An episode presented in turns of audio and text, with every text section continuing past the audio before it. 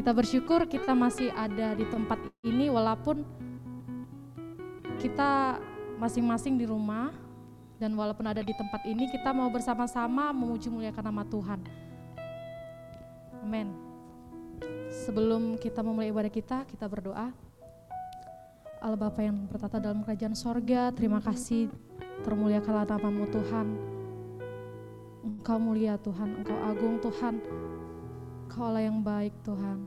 Kami bersyukur Tuhan hingga pada saat ini kami masih ada di tempat ini untuk menyiapkan hati kami.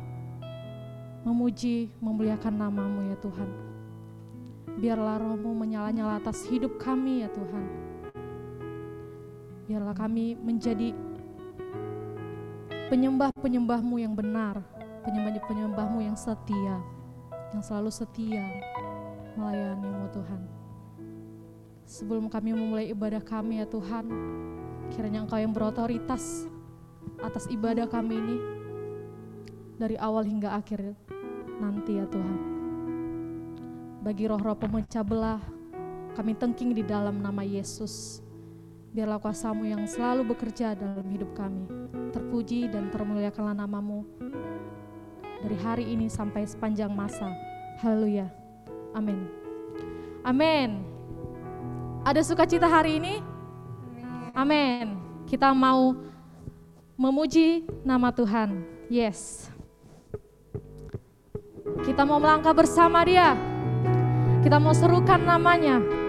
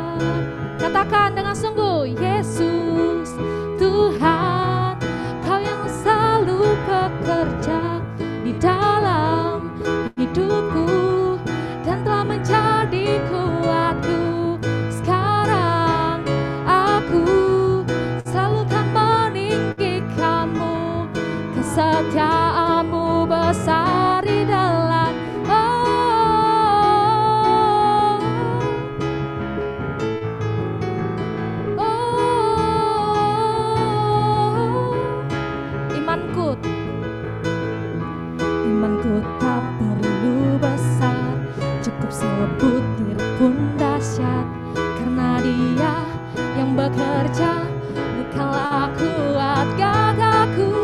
besar di dalam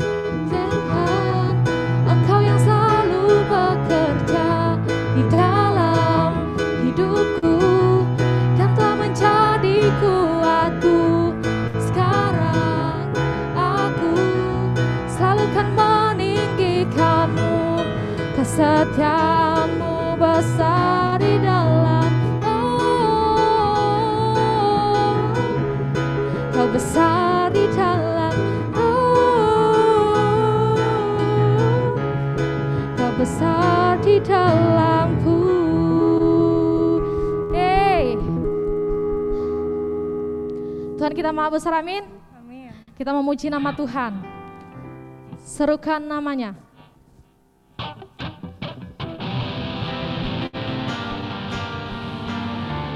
Kita mau tinggikan namanya. Kita mau sembah dia.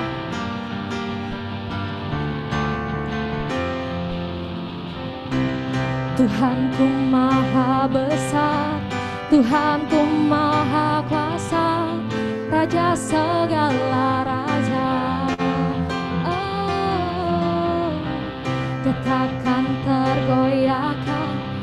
Takkan terkalahkan, dia hidup dan berkuasa.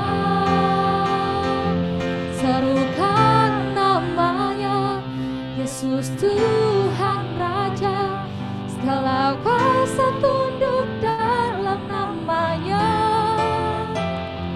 Dia luar biasa, perkasa mulia, Yesus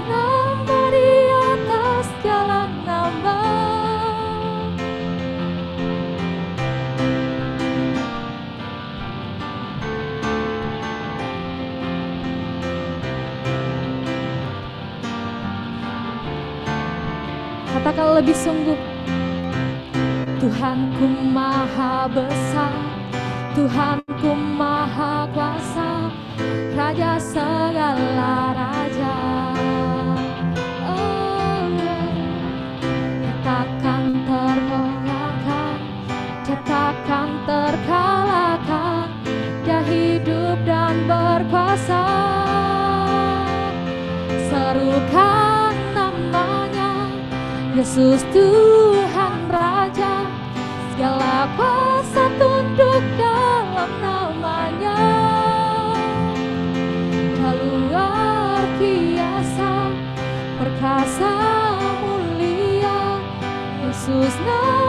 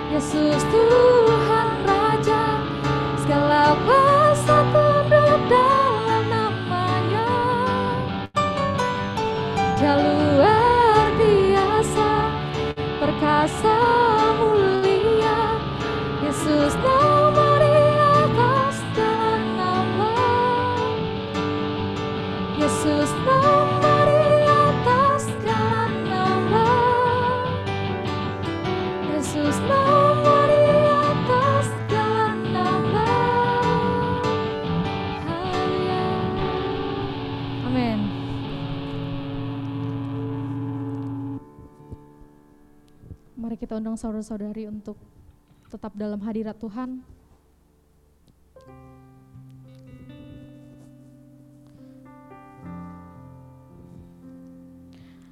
Ketika kita melayani, perhatiannya tidak ditujukan pada apa yang kita kerjakan,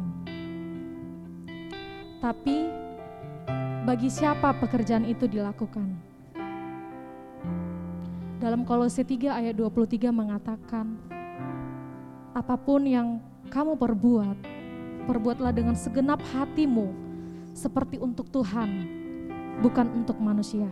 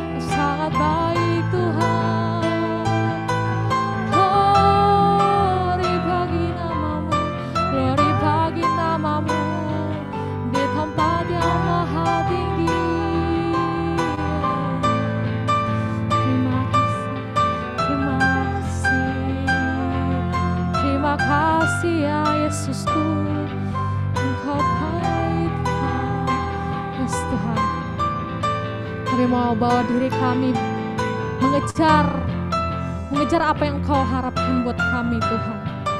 Kami mau membawa sembah kami. Kami mau membawa pelayanan kami di hadapan-Mu. Kami mau Tuhan. Kami mau Tuhan hadir. Kau hadir Tuhan. Kau hadir dalam tempat ini. Kau hadir di hati kami. Kau menyucikan hidup kami. Walaupun Tuhan, banyak Tuhan kesalahan-kesalahan yang kami perbuat. Dosa-dosa yang kami perbuat. Tapi kami dimampukan untuk ada di dalam hadirat. Bila kami Tuhan mampu untuk memberikan yang terbaik buatmu, buat kerajaanmu, buat kemuliaanmu Tuhan. Yes,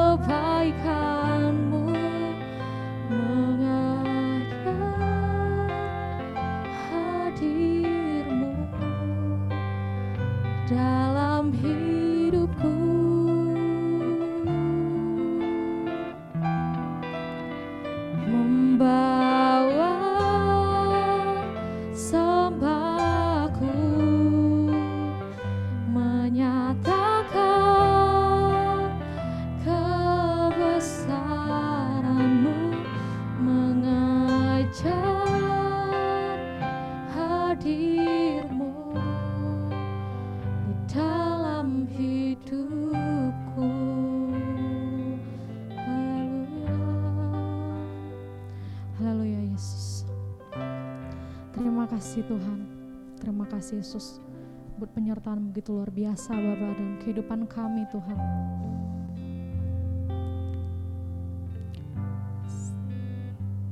Sebenarnya kami tidak pantas Tuhan berada di tempat ini.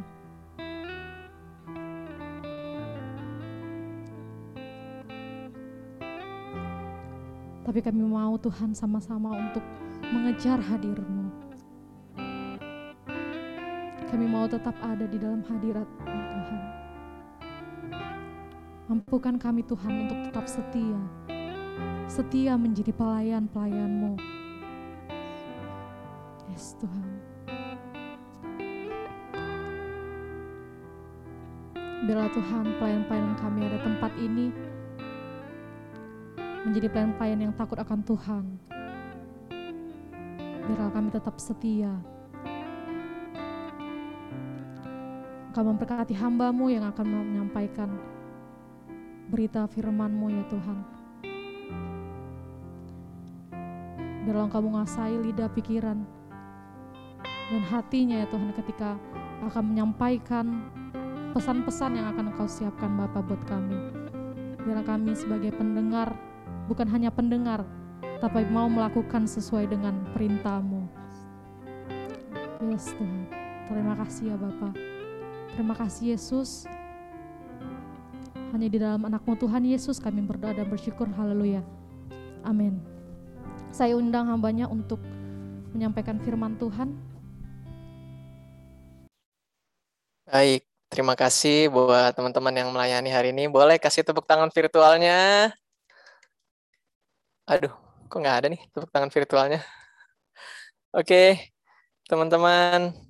Uh, sekali lagi shalom. Boleh saya lihat uh, videonya boleh dibuka dong nih. Waduh, udah kangen banget nih kita nih. Ya, oke, okay. boleh. Yuk teman-teman boleh buka open cam dulu.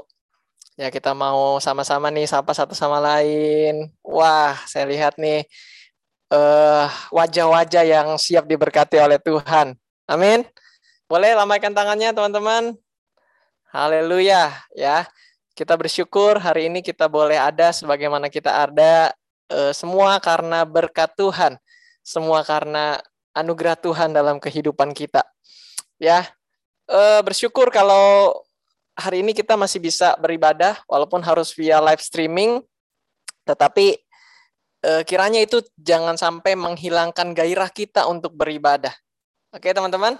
Oke, hari ini saya mau uh, bahas tentang satu hal yang begitu luar biasa. Terima kasih tadi firman Tuhan sudah didoakan tentang satu tokoh yaitu Zakheus. Nah, ini kemarin yang udah ikutan nih challenge nih. Saya lihat nih, wah luar biasa nih. Ada ikutan challenge-nya langsung hilang ininya ya, yang menang. Langsung hilang videonya. Oke, okay. eh, hari ini kita mau buka dari Lukas pasalnya yang ke-19, ayatnya yang pertama sampai yang ke 10.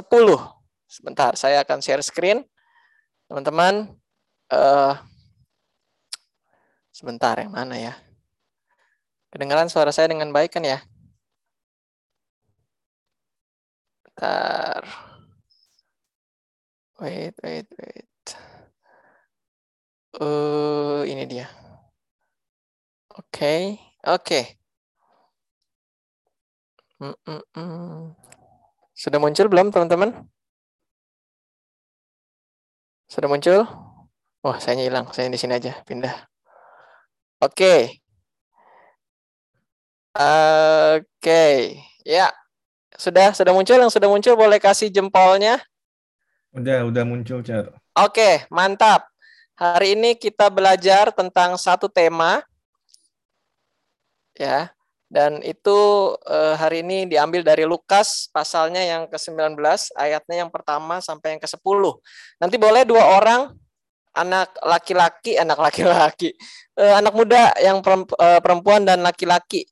Yuk, coba siapa yang bisa bantu saya? Boleh open mic, lalu bacakan yang perempuan ayat yang pertama, yang laki-laki ayat yang kedua.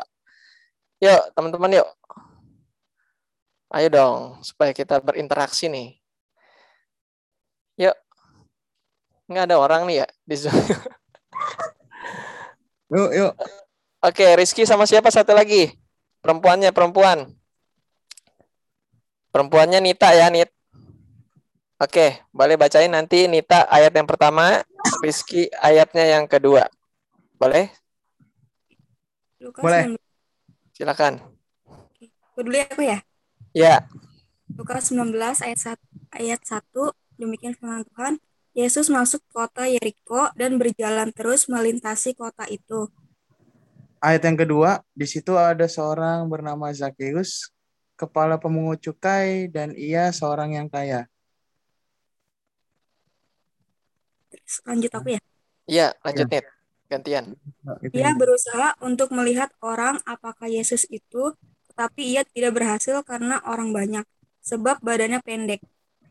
Ayat yang keempat, maka beralih, mohon maaf, maka berlarilah ia mendahului orang banyak, lalu memanjat pohon ara untuk melihat Yesus, yang akan dilihat di situ. Ketika Yesus sampai ke tempat itu, ia melihat ke atas dan berkata, Zakheus, segeralah turun, sebab hari ini aku harus menumpang di rumah. Ayat yang keenam, lalu Zakheus segera turun dan menerima Yesus dengan sukacita. Ayat yang ketujuh, tetapi semua orang yang melihat hal itu bersungut-sungut, katanya, ia menumpang di rumah orang berdosa. Ayat ke-8, tetapi Zakheus berdiri dan berkata kepada Tuhan, Tuhan, setengah dari milikku akan kuberikan kepada orang miskin, dan sekiranya ada sesuatu yang kuperas dari seseorang akan kukembalikan empat kali lipat. ayat yang ke-9, kata Yesus kepadanya, Hari ini telah terjadi keselamatan kepada rumah ini, karena orang ini pun anak Abraham. Ayat yang ke-10, sebab anak manusia datang untuk mencari dan menyelamatkan yang hilang. Amin. Terima Amin. kasih Nita dan juga Rizky.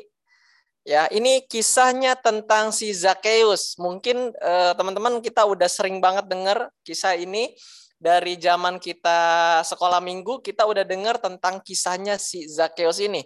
Dan hari ini kita mau berbicara tentang new life, ya, tentang hidup baru, new life, ya, hidup baru. Nah, pada Lukas 19 ayat yang pertama sampai yang ke-10 ini merupakan salah satu dari serangkaian kisah perjalanan Tuhan Yesus menuju Yerusalem, teman-teman.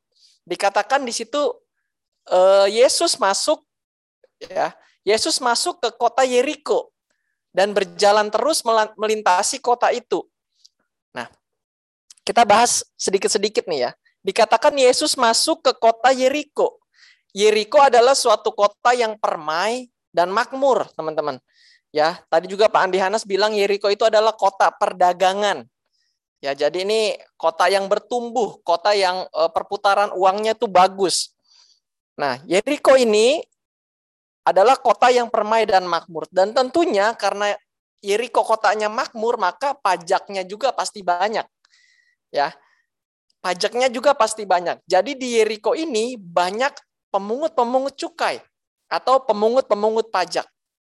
Ya, lalu dikatakan selanjutnya Eh, Tuhan berjalan terus melintasi kota itu. Jadi ibaratnya nih ya, eh, Tuhan tuh melintasi, ya mau lewat aja, mau lewat di kota Yeriko untuk ketujuan yang yang yang selanjutnya gitu.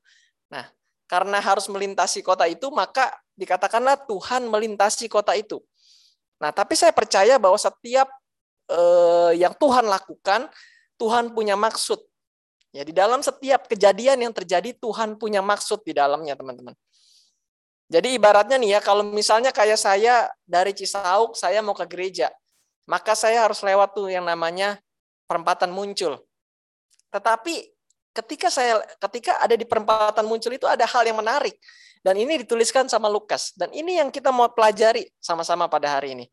Dan ayat yang kedua dikatakan di situ ada seorang bernama Zakheus kepala pemungut cukai dan ia adalah seorang yang kaya. Kita belajar tentang pemungut cukai. Ya, pemungut cukai adalah pegawai kerajaan Romawi yang waktu itu uh, menjajah Israel. Ya, jadi si pemungut cukai ini adalah orang Yahudi, orang asli, orang situ, orang situ asli, tetapi dia kerja sama penjajah. Ya, dia kerja sama si bangsa Romawi. Mereka ditugaskan untuk memungut pajak dari bangsanya sendiri yakni sesama orang Yahudi. Ya, dan terkenal bangsa Romawi adalah bangsa yang menyembah berhala. Jadi teman-teman, eh, si pemungut cukai ini itu eh, apa sih di baratnya kalau zaman sekarang pegawai-pegawai pajak. Tapi berbeda ya, pegawai pajak yang sekarang sudah lebih transparan, sudah lebih murni. Dan kita sebagai warga negara yang baik, anak mudanya Tuhan, kita juga harus mau membayar pajak. Karena itu untuk kepentingan bangsa dan negara kita. Tetapi di sini dia menjadi pemungut cukai, pemungut pajak yang dalam tanda kutip tidak disenangi oleh banyak orang. Ya, karena dia mengambil yang bukan haknya dia. Dia mengalami eh, dia dia melakukan pemerasan pada saat itu, teman-teman.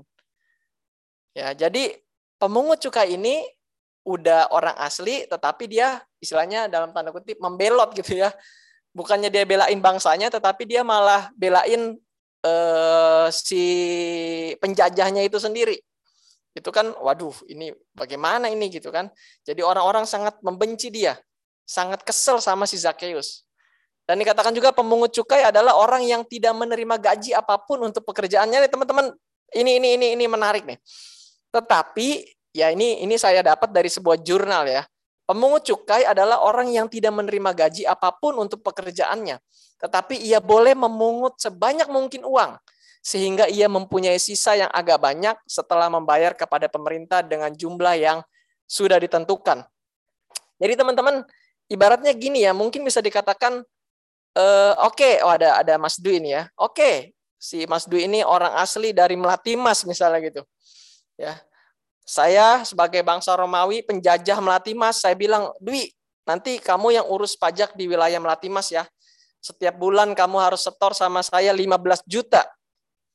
Ya, udah dipajekin tuh, 15 juta harus setor sama saya.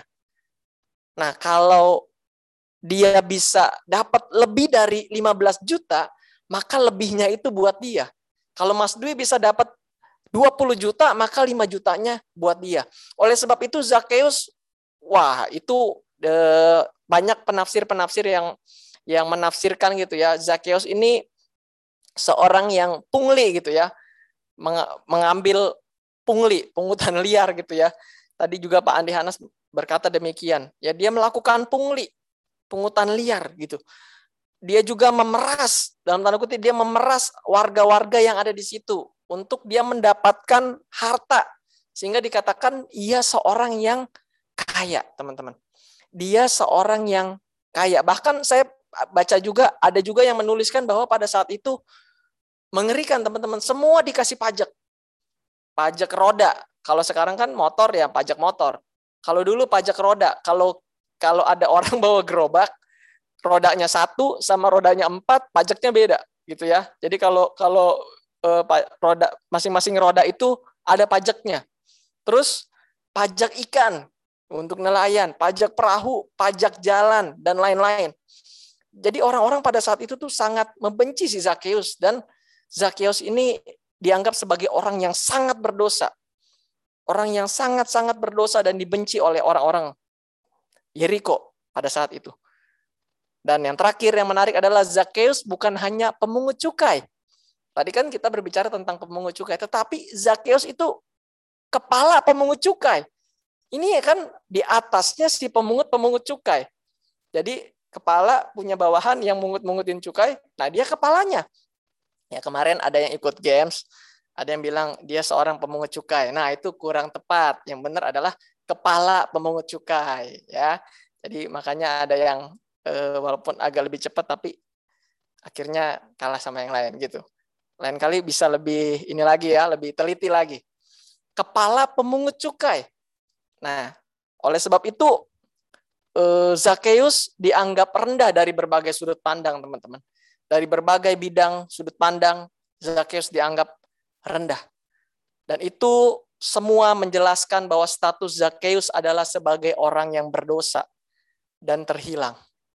Tapi ada yang menarik teman-teman yang akan kita pelajari pada uh, siang hari ini, ya tentang new life.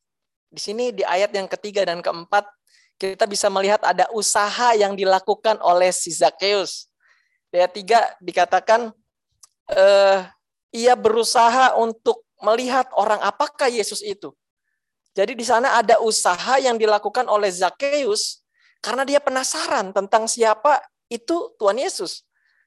Karena memang memang e, pada saat itu Tuhan Yesus lagi populer-populernya gitu ya. Ibaratnya kalau sekarang mungkin masuk trending topik setiap hari gitu. Masuk trending topik YouTube, Twitter tiap hari karena banyak mujizat-mujizat yang dilakukan. Setiap hal-hal yang luar biasa Tuhan Yesus lakukan gitu. Jadi pada saat itu banyak orang yang berduyun-duyun, banyak orang yang berkerumun gitu ya ketika Tuhan Yesus melewati e, kota Yeriko. Nah Zakheus ini penasaran, pengen lihat. Tetapi karena tubuhnya yang pendek dan banyaknya orang yang berkerumun, ia nggak bisa lihat teman-teman. Di sini bisa disimpulkan bahwa Zakheus ini nggak dipandang sama orang-orang pada saat itu. Kalau dia dipandang, kalau dia misalnya oh, seorang yang ya istilahnya terpand eh, bisa dihargai lah sama orang di situ, pasti oh dia badannya pendek nih kasihan kasihlah dia di depan, dia mau lihat Tuhan Yesus kasih. Ini kan enggak gitu ya. Dia sampai nggak bisa lihat sampai akhirnya dia harus berlari gitu. Berlari dan dia lihat oh ada pohon ara. Oh, gue naik ke pohon ara karena saking pengennya si Zakheus itu ketemu sama Tuhan Yesus. Yang menarik adalah tadi ya sebelum dia naik pohon ara dikatakan kan dia tidak bisa ngelihat Tuhan Yesus gitu. Tetapi Zakheus tidak menyerah teman-teman ataupun meredam keinginannya. Ah, nanti aja deh berarti gue lihat uh, lihat Tuhan Yesusnya nanti aja deh. Uh, lagi rame nanti aja. Itu kan kalau misalnya dia seperti itu berarti dia nggak sungguh-sungguh pengen pengen tahu siapa itu Yesus, tapi karena ada kesungguhan, ada dorongan dalam dirinya untuk dia mau ikut uh, mau mau melihat Yesus, maka dia berlari dan dia sampai manjat pohon, teman-teman. Dikatakan berlarilah ia mendahului orang banyak lalu memanjat pohon ara untuk melihat Yesus yang akan lewat di situ. Bayangin ya teman-teman nih, bayangin nih. Ada orang kaya gitu ya. Dia orang kaya nih. Wah, dia duitnya banyak. Rumahnya gede, punya mobil banyak nih zaman sekarang. Terus dia lari-larian gitu. Naik pohon lagi. Teman-teman bisa bisa imagine nggak? Bisa bayangin nggak? Betapa dia merendahkan diri dia sampai sebegitunya karena dia ingin melihat siapa itu Yesus. Ya, dia sampai lupain bahwa dia itu orang kaya. Dia sampai lupain kan pada zaman dulu tuh ya kalau di gambarnya ya, saya juga nggak ada kan pada saat itu. Dia pakainya jubah gitu, pakainya jubah. Dia lari-larian pakai jubah gitu. Kan kayak lagi lomba balap karung ya. Dia harus angkat dulu gitu kan jubahnya supaya dia bisa lari. Tapi dia lakukan itu hal yang memalukan di mata manusia untuk dia bisa melihat Tuhan Yesus. Nah, apa yang bisa kita petik dari hal ini? Harus ada usaha, teman-teman, dari kehidupan kita, dari diri kita. Kita sadar bahwa kita membutuhkan pribadi Tuhan Yesus.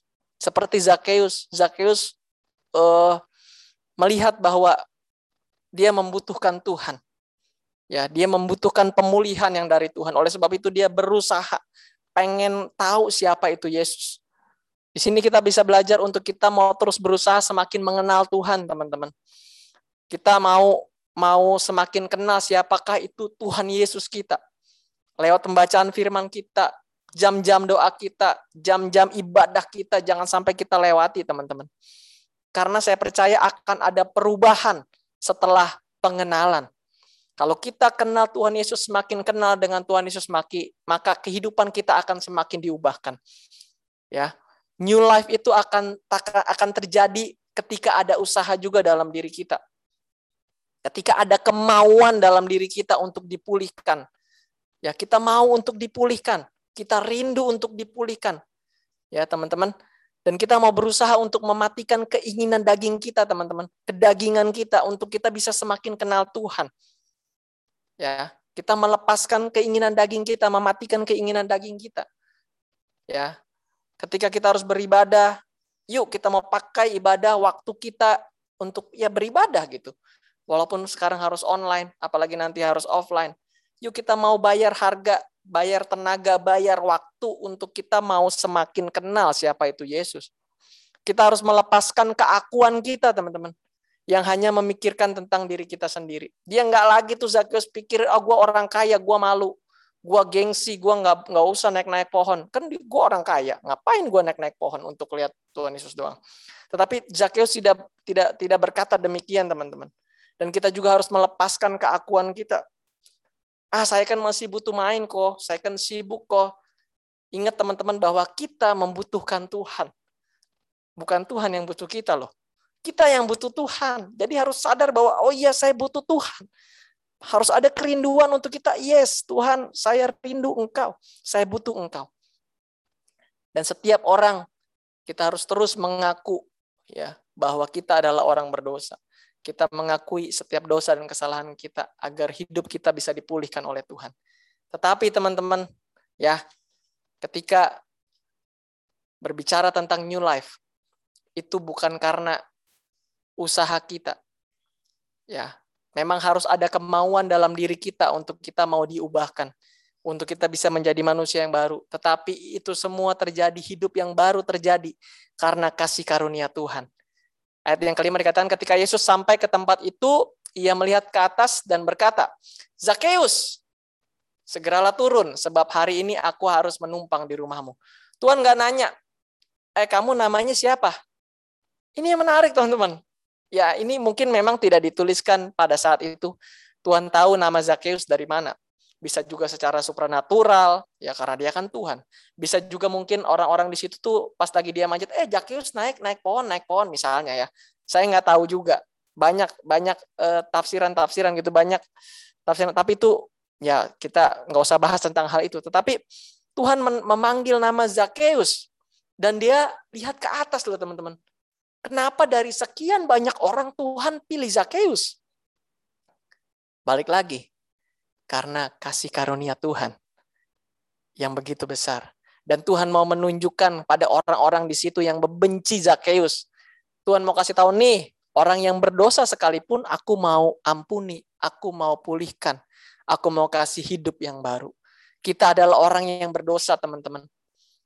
Dan ketika kita memiliki kehidupan yang baru itu semua hanya karena kasih karunia Tuhan, bukan karena kehebatan, kepintaran kita, tetapi semuanya hanya karena kasih karunianya Tuhan, teman-teman. Ya, di sini kita bisa belajar tentang kasih karunia Tuhan Yesus dalam kehidupan manusia. Di sini kita bisa melihat bagaimana Tuhan Yesus menunjukkan kasihnya kepada setiap orang, bahkan orang yang sangat berdosa sekalipun. Oleh sebab itu kita ingat bahwa, oh iya Tuhan terima kasih Tuhan berikan saya hidup yang baru semua karena kasih karunia. Bukan karena saya.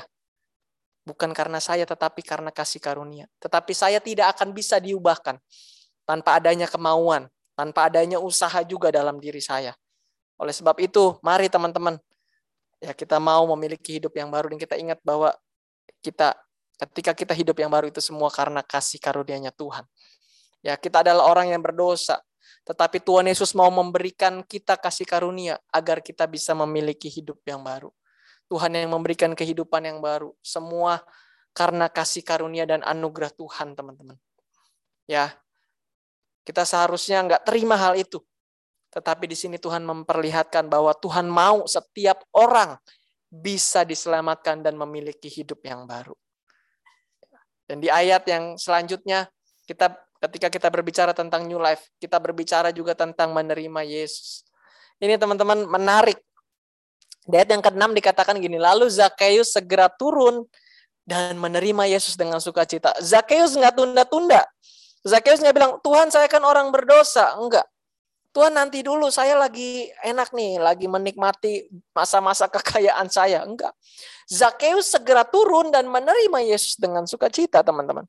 Ada respon yang dilakukan oleh Zakheus. Ya. Dalam ayat ini kita bisa melihat ada respon Zakheus yang begitu antusias dan kegirangan. Ya, ketika Tuhan bilang turun, ya aku akan menumpang di rumahmu. Zakheus senang banget gitu. Ketika kita menyadari bahwa kita menerima kasih karunia dari Tuhan, seharusnya kita merasakan hal yang sama seperti Zakheus, teman-teman. Kita antusias, kita sukacita. Zakheus menerima Yesus pada saat itu. Nah pertanyaannya apakah kita juga mau untuk mengikuti Zakheus? Ya kita menerima Tuhan Yesus di dalam kehidupan kita. Saya sekarang percaya bahwa setiap kita sudah menerima Tuhan Yesus sebagai Tuhan dan Juru Selamat kita. Namun bagaimana ketika Tuhan memberikan kesempatan kita untuk melayani Tuhan? Apakah respon kita teman-teman? Apakah kita segera bilang, yes Tuhan, saya siap melayani Tuhan. Saya bersuka cita, saya bersemangat, saya pengen melayani Tuhan. Atau ah nanti dulu Tuhan. Aduh yang lain dulu Tuhan. Aduh waktu saya lagi sibuk dan lain sebagainya. Apa respon kita teman-teman? Ketika kita sudah menerima hidup yang baru. Yuk kita mau punya respon yang benar di hadapan Tuhan. Ya apakah kita merasa antusias, kegirangan, dan sukacita karena kita bisa melayani Tuhan? Ketika ada mungkin yang memberi kesempatan cici koko gerejamu, bilang yuk melayani, kamu punya talenta, kamu punya potensi. Apa kira-kira yang terjadi dalam hidup kita? Apakah kita bilang, yes Tuhan, saya semangat, saya mau melayani Tuhan. Atau, aduh nanti dulu deh. Nah itu yang perlu tanda tanya besar dalam kehidupan kita. Kalau kita sudah menerima hidup yang baru, menerima keselamatan yang dari Tuhan, menerima kasih karunia Tuhan, seharusnya kita juga mau untuk melayani Tuhan. Ya, kita mau menerima Yesus, meresponi, meresponi apa yang Tuhan mau untuk kita lakukan. Meskipun di ayat yang ketujuh dikatakan, tetapi semua orang yang melihat hal itu bersungut-sungut, katanya ia menumpang di rumah orang berdosa. Wah, itu pada saat itu kita bisa bayangin ya, dikatakan semua orang yang melihat hal itu. Bilang, weh, buset Tuhan, eh, Yesus mau ke rumahnya Zakheus, itu orang yang berdosa loh. Kan Zakheus pasti otomatis dengar ya. Zakheus uh, juga mungkin, aduh, nggak enak gitu ya. Kok gue mau bertobat kok malah kayak gini responnya. Ya, teman-teman mungkin ketika kita menjalani kehidupan kita, yang baru, mungkin banyak konsekuensi yang harus kita hadapi seperti Zakheus pada saat itu. Banyak orang yang mencemooh Zakheus, yang nggak senang sama Zakheus. Mungkin juga pada saat kita mengikut Yesus ada konsekuensi yang harus kita hadapi, teman-teman. Ada persoalan-persoalan yang harus kita hadapi. Tetapi jangan sampai persoalan itu membuat kita meninggalkan Tuhan. Ketika kita melayani Tuhan, mungkin ada orang-orang yang nggak cocok dengan kita. Ya, ada yang uh, cekcok, ada gesekan dan lain sebagainya. Mari kita juga mau ingat kembali bahwa melayani adalah sebuah kehormatan, teman-teman. Yuk, kita mau punya respon yang baik. Melayani adalah sebuah kehormatan dan bukan sebuah beban. Ya. Teruslah layani Tuhan karena Tuhan melihat apa yang ada dalam hati kita, teman-teman. Zakheus tetap mengikut Tuhan walaupun banyak omongan yang gak enak. Ya, Zakheus nggak bilang, aduh, iya Tuhan saya orang yang berdosa, ya nanti aja lah. Tetapi Zakheus segera turun, dia menerima Yesus dengan sukacita. Dan ayat yang ke-8 yang, yang seterusnya nanti kita akan lihat, ada hal yang luar biasa yang dilakukan oleh Zakheus. Saya mau katakan di sini, jangan pernah mau diintimidasi dengan masa lalu kita, teman-teman. Mungkin kita punya punya uh, masa lalu yang buruk gitu. Punya masa lalu yang nggak baik itu sering kali mengintimidasi kehidupan kita untuk kita menjadi sulit untuk melayani Tuhan. Tetapi jangan sampai kita diintimidasi oleh hal itu sehingga kita tidak bisa melayani Tuhan. Ya. Tuhan sudah mengubahkan kehidupan kita menjadi kehidupan yang baru, new life. Yuk kita mau punya respon yang baik untuk kita meresponi setiap panggilan Tuhan dalam kehidupan kita. Setiap panggilan Tuhan, setiap panggilan pelayanan dalam kehidupan kita, teman-teman. Ya, Filipi 3 ayat 13 mengatakan, Saudara-saudara, aku sendiri tidak menganggap bahwa aku telah menangkapnya. Tetapi ini yang kulakukan, aku melupakan apa yang telah di belakangku dan mengarahkan diri kepada apa yang di hadapanku. Ini yang terakhir, yang keempat. Teman-teman, hidup yang baru akan menghasilkan sebuah perubahan atau pertobatan. Teman-teman, di ayatnya yang ke-8 dikatakan, tetapi Zakheus berdiri dan berkata kepada Tuhan, Tuhan, Setengah dari milikku akan kuberikan kepada orang miskin dan sekiranya ada sesuatu yang kuperas dari seseorang akan kukembalikan empat kali lipat. Kata Yesus kepadanya, hari ini telah terjadi keselamatan kepada rumah ini. Karena orang ini pun anak Abraham. Sebab anak manusia datang untuk mencari dan menyelamatkan yang hilang. Ya, di ayat yang ke-8 dikatakan, tetapi Zakheus berdiri dan berkata kepada Tuhan, Tuhan, nih ya perhatikan, setengah dari milikku akan kuberikan kepada orang miskin. Dan sekiranya ada sesuatu yang kuperas dari seorang, akan kukembalikan empat kali lipat. Di sini kita bisa melihat adanya perubahan dalam diri Zakheus, teman-teman. Ya, yang tadinya dia hanya memikirkan untuk memperkaya dirinya sendiri, sekarang Zakheus tidak lagi memikirkan hal itu. Tetapi berbalik 180 derajat dia memikirkan orang lain. Dikatakan dia memberi setengah dari yang dia punya. Itu artinya kalau dia punya CM udah tinggal gopet tiao gitu ya. 500 juta dia punya tinggal. Belum lagi 500 juta itu dia akan pakai gantiin duit orang yang sudah dia peras empat kali lipat. Dia nggak lagi memikirkan tentang dirinya sendiri, tetapi dia memikirkan bagaimana saya bisa memberikan sesuatu untuk Tuhan dan untuk orang banyak. Di sini kita juga mau belajar teman-teman, ya, untuk berubah.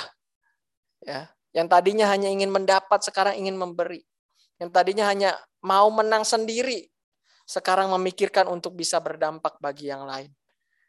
Ya, teman-teman ketika kita menerima kehidupan yang baru karena kasih karunia dan kita memiliki respon yang benar, maka kita juga akan mengalami perubahan gaya hidup, perubahan pola pikir dan juga karakter. Yang tadinya hanya mau dilayani, sekarang mau untuk melayani Tuhan. Amin. Ya, yang tadinya hanya mau untuk dilayani, sekarang mau untuk melayani. Akan ada pemulihan dalam pelayanan kita, teman-teman ketika kita mengalami kehidupan yang baru. Memiliki hati yang rindu untuk melayani, yang rindu untuk melakukan sesuatu untuk Tuhan. Teman-teman saya selalu bilang sama anak-anak muda, yuk kita sama-sama melayani Tuhan. Mungkin sering kali kita berpikir, saya juga suka berpikir, aduh Tuhan saya sibuk sekarang. Nanti aja deh, ya kalau saya lagi agak agak senggang, saya akan lebih giat lagi dalam melayani Tuhan. Justru teman-teman semakin bertambahnya umur kita, akan semakin sibuk juga kita. Saya bersyukur kalau ketika dulu saya dikasih kesempatan, saya ambil kesempatan itu Dan saya bisa melayani Tuhan sejak saya remaja. Ya. Walaupun banyak kekurangan, walaupun banyak keterbatasan, tapi saya bersyukur saya tidak melewati masa itu. Walaupun juga kadang males gitu ya, kadang capek. Tetapi saya ingat, oh iya, Terima kasih Tuhan. Semakin ke sini semakin tua istilahnya dalam tanda kutip ya. Semakin nambah umur kita akan semakin banyak tanggung jawab kita. Setelah sekolah aduh sibuk sekolah. Oh ternyata nanti aja deh. Eh udahan sekolah malah kerja eh malah kuliah. Kuliah lebih sibuk lagi. Belum tambah lagi kerja. Kerja sambil kuliah makin sibuk nggak ada nggak ada waktu. Belum lagi nanti pas udah menikah punya istri, nanti lagi punya anak harus sambil kerja, Yuk teman-teman, kalau kita nyari waktu yang yang uh, banyak sampai kapan pun nggak bakal nggak bakalan nemu gitu ya. Kita mau pakai waktu dengan baik. Waktu mah selalu ada teman-teman. Waktu kok 24 jam kok. Tergantung bagaimana kita mengatur waktu kita dengan baik. Apakah kita sudah mengatur waktu kita dengan bijaksana? Dan saya dan kita bisa berkata yes Tuhan saya mau melayani Tuhan memakai kehidupan saya yang masih muda ini yang masih kuat ini yang masih produktif yang masih kreatif untuk saya berikan untuk Tuhan. Amin. Ya teman-teman yuk sama-sama kita mau melayani Tuhan kasih yang terbaik buat Tuhan. Ya anak-anak muda ini zamannya kita. Ya kita bisa menjadi berkat di sosmed kita bisa menjadi berkat di gereja, kita bisa menjadi berkat di pergaulan kita. Ya, selagi Tuhan masih kasih kesempatan buat kita, yuk melayani Tuhan. Kalau kita punya hidup yang baru, pasti kita punya gairah, punya dorongan untuk kita mau melakukan sesuatu buat Tuhan seperti Zakheus gitu ya. Dia nggak lagi memikirkan dirinya sendiri saja, tetapi dia memikirkan orang orang lain. Dia memikirkan apa yang bisa saya lakukan untuk Tuhan. Dan saya rindu anak-anak mudanya, Tuhan juga berpikir apa yang bisa saya lakukan untuk Tuhan dengan hidup saya. Sehingga pelayanan kita boleh dipulihkan dan banyak anak-anak muda yang dipakai oleh Tuhan bisa menjadi kepanjangan tangan Tuhan, kepanjangan isi hati Tuhan, menjadi anak-anak muda yang luar biasa. Teman-teman, saya selalu bilang juga bahwa waktu itu terus berputar, teman-teman. Nggak selamanya kocar jadi ketua IUT di sini. Harus ada regenerasi, harus ada eh, anak-anak muda lainnya. Ya, nggak selamanya ya kita juga ada di IUT terus. Oleh sebab itu, selagi kita lagi muda, pakai waktu dengan baik, kesempatan dengan baik. Ketika ada kesempatan untuk melayani Tuhan, layani Tuhan dengan baik, dengan sukacita, dengan penuh semangat seperti Zakheus ya ketika dia mengalami perjumpaan dengan Tuhan. Luar biasa teman-teman. Ya. Jadi jangan sampai kita melewatkan masa-masa itu. Layanilah Tuhan dengan kasih dari dasar hatimu. Dengan kesadaran bahwa hidup kita adalah hidup yang baru yang harus kita gunakan untuk dapat melayani Tuhan. Dan Zakheus melayani dengan dipenuhi oleh Roh Kudus. Yang tadinya hanya ingin dapat sesuatu, sekarang memiliki kerinduan untuk memberi. Yang tadinya hanya memikirkan diri sendiri, sekarang memikirkan juga orang lain. Dia mengalami perubahan menjadi lebih dewasa. Ya, kita juga jadi anak-anak muda, semakin menjadi anak-anak muda yang dewasa. Amin. Jangan jadi anak muda yang gampang ngambek, yang gampang kecewa. Ya, itu udah dibahas kemarin sama Ko Jeffrey. Kalau yang kemarin belum ikut bisa streaming ada di YouTube. Tapi yuk teman-teman kita mau merubah kehidupan kita menjadi hidup yang baru. Sifat kita yang buruk menjadi baik. Kita mau terus menerima nasihat-nasihat dalam kehidupan kita, teman-teman. Oke? Ya. Dan kesimpulan atau penutup dari saya, kita belajar dari kisah Zakheus di mana sebelum mengalami hidup yang baru, dia adalah seorang yang berdosa. Begitu dibenci oleh orang, yang hanya dia adalah orang yang hanya memikirkan dirinya sendiri dan kekayaannya. Namun ketika Zakheus mendapat kasih karunia Allah, dia merespon dengan benar dan kehidupan Zakheus berubah menjadi kehidupan yang baru. Zakheus menjadi pelayan Tuhan yang begitu luar biasa. Dia memakai kehidupannya untuk menjadi menjadi kemuliaan bagi nama Tuhan. Dan kita ingat bahwa kita juga adalah orang yang berdosa, teman-teman yang sebenarnya nggak layak terima kasih karunia Allah. Namun karena kasihnya kepada kita, dia memberikan kasih karunia dan anugerah sehingga kita memiliki hidup yang baru. Kita juga mau terus belajar untuk punya respon yang baik Ketika Tuhan percayakan kita suatu, kita mau memberikan yang terbaik buat Tuhan. Kita mau katakan, yes Tuhan saya siap dipakai oleh Tuhan. Kita bisa memiliki respon yang baik. Kita juga terus diubahkan dari hari ke hari. Dan kita selalu ingat bahwa kita diubahkan oleh karena anugerah Tuhan. Dan kita juga mau terus belajar untuk memiliki respon yang benar. Dan hidup kita berubah dari hidup yang lama menjadi hidup yang baru. Amin. Kiranya eh, renungan firman Tuhan hari ini bisa eh, menjadi sebuah bekal untuk kehidupan kita. Saya terbatas, saya penuh dengan kekurangan, tetapi Roh Kudus tidak terbatas akan bekerja di dalam setiap kehidupan kita. Jadikan ini sebagai pembelajaran, suatu hal yang baru, dan semakin rindu untuk kita diubahkan oleh Tuhan. Mari kita berdoa. Bapak yang baik, terima kasih. Hari ini kami boleh belajar dari satu pribadi, yaitu pribadi Zakheus. Dan kami berdoa, kiranya kami bisa menangkap isi hati Tuhan, hambamu terbatas, tetapi kami percaya, hambamu percaya, roh kudusmu tidak terbatas. Kau ada di dalam setiap kehidupan anak-anak mudamu, di mana pun mereka berada, apa pun yang sedang mereka lakukan sekarang. Tuhan yang mengurapi setiap mereka, Tuhan yang menolong setiap mereka, memberikan kekuatan kepada setiap mereka, memberikan penghiburan kepada setiap mereka. Firman ini bisa menegur mereka, bisa menjadi terang untuk jalan mereka. Sehingga firman Tuhan ini bisa menjadi berkat dalam kehidupan mereka dan itu bisa mereka aplikasikan dalam kehidupan mereka. Sehingga terjadi pemulihan, pelayanan Tuhan.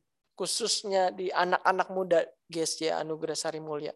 Kami berdoa menyerahkan untuk kebenaran firman Tuhan yang sudah hambamu sampaikan. Kiranya itu bisa jatuh di tanah hati yang baik berakar, bertumbuh, berbuah, dan buahnya dapat dinikmati oleh banyak orang. Tuhan, pada siang hari ini kami berdoa, sebelum kami menutup ibadah, kami berdoa terkhusus buat teman-teman kami yang tengah dalam masa duka, buat Marcel, buat Martin, kami berdoa Tuhan berikan kekuatan, berikan penghiburan Tuhan dalam kehidupan mereka. Berikan iman yang teguh kepada mereka Tuhan sehingga mereka boleh terus beriman kepada Tuhan. Mereka boleh melihat bahwa Tuhan Yesus adalah Tuhan yang baik di dalam setiap kehidupan mereka. Tuhan tolong keluarga besarnya, berikan penghiburan, berikan kedamaian, sukacita yang dari Tuhan. Sehingga mereka boleh terus ada di dalam jalannya Tuhan. Kami menyerahkan Marcel dan juga Martin ke dalam tangan dan kuasa Tuhan. Dan juga buat teman-teman kami Youth Blessing yang lainnya, Tuhan berkati mereka dengan berkat-berkat yang dari Tuhan. Berkati dengan kepintaran, kecerdasan, kerajinan untuk mereka dapat menjalani setiap aktivitas mereka, pekerjaan, sekolah mereka dengan baik. Tuhan yang menolong, Tuhan apa yang dibuat, apa yang dilakukan oleh setiap anak mudamu, Tuhan buat menjadi berhasil. Kami berdoa Tuhan, apabila mungkin ada anak-anak muda kami yang mengalami pergumulan, Tuhan tolong supaya uh, setiap mereka Tuhan boleh mendapatkan jalan keluar yang daripada Tuhan. Kami, kami juga berdoa pada siang hari ini untuk bangsa dan negara kami. Kami berdoa menyerahkan bangsa dan negara kami. Kiranya Tuhan memulihkan bangsa kami. Tuhan yang menyembuhkan bangsa kami. Sehingga bangsa kami bisa bangkit dan kembali bisa eh, kami bisa beraktivitas kembali dengan baik dengan normal dan kami bisa beribadah bersama-sama di rumahmu, di gerejamu Tuhan. Kami juga berdoa buat teman-teman kami yang sekarang tengah terbaring sakit Tuhan. Tuhan yang menolong, menyembuhkan setiap mereka. Tuhan yang menjamah, yang menyembuhkan setiap sakit penyakit yang mereka sedang alami. Hanya di dalam nama Tuhan Yesus kami juga menutup ibadah pada siang hari ini. Terima kasih kami sudah diberkati lewat pujian penyembahan. Kami juga diberkati lewat firman Tuhan. Kira Tuhan memberkati buat teman-teman kami yang mengambil bagian, yang sudah memberikan hati mereka, waktu mereka, pikiran mereka, untuk mereka mau memberikan yang terbaik buat Tuhan. Urapi mereka terus, pakai mereka terus, semakin hari semakin luar biasa. Terima kasih Bapak yang baik, kami menutup ibadah Youth Blessing pada siang hari ini hanya di dalam nama Tuhan Yesus Kristus, Allah Bapa kami yang hidup. Teman-teman yang terkasih, angkatlah tanganmu dan terimalah berkat dari Allah Bapa di surga. Tuhan memberkati dan melindungi engkau. Tuhan menyinari engkau dengan wajahnya dan memberi engkau kasih karunia. Tuhan menghadapkan wajahnya kepadamu dan memberi engkau damai sejahtera. Tuhan akan mengangkat engkau menjadi kepala dan bukan ekor. Engkau akan semakin naik dan bukan menjadi turun. apabila engkau mendengarkan setiap firman yang disampaikan kepadamu pada hari ini, engkau lakukan dengan setia. Persekutuan Allah Bapa, Putra, dan Roh Kudus, serta cinta kasih dari Tuhan Yesus Kristus, senantiasa akan menyertai dan memimpin setiap kehidupan kita, mulai dari saat ini sampai Maranatha, Tuhan Yesus datang kali yang kedua, menjemput kita orang-orang yang percaya masuk dalam pesta perjamuan anak domba. Setiap kita yang diberkati dapat berkata, amin. Amin. Selamat siang, Tuhan berkati teman-teman. Selamat siang. Boleh kita moto dulu kali ya? Ada nggak? Yuk boleh dibuka dulu kameranya, yang di gereja juga. Marcel. Oh, udah ada yang hilang satu. Selamat hari Minggu, guys. Marcel mana Marcel? Alexa, Abel, Septi. Ada kok. Ada kok. Yuk. Asik, ada yang. Yuk kita foto dulu yuk. Yang di gereja mana ini? Oh, udah di situ dia. Tunggu, tunggu, tunggu. Satu, dua. Oh, belum. Yuk. Aku mau dulu. Udah. Bisa, jaga jarak. Udah belum? Alexa mana Alexa? Abel. Ada kok. Ada. Oh iya nggak apa-apa lah ya. Oke, satu, dua, tiga. Oke, selamat hari Minggu teman-teman. Tuhan Yesus memberkati kita semua. Sehat-sehat selalu ya.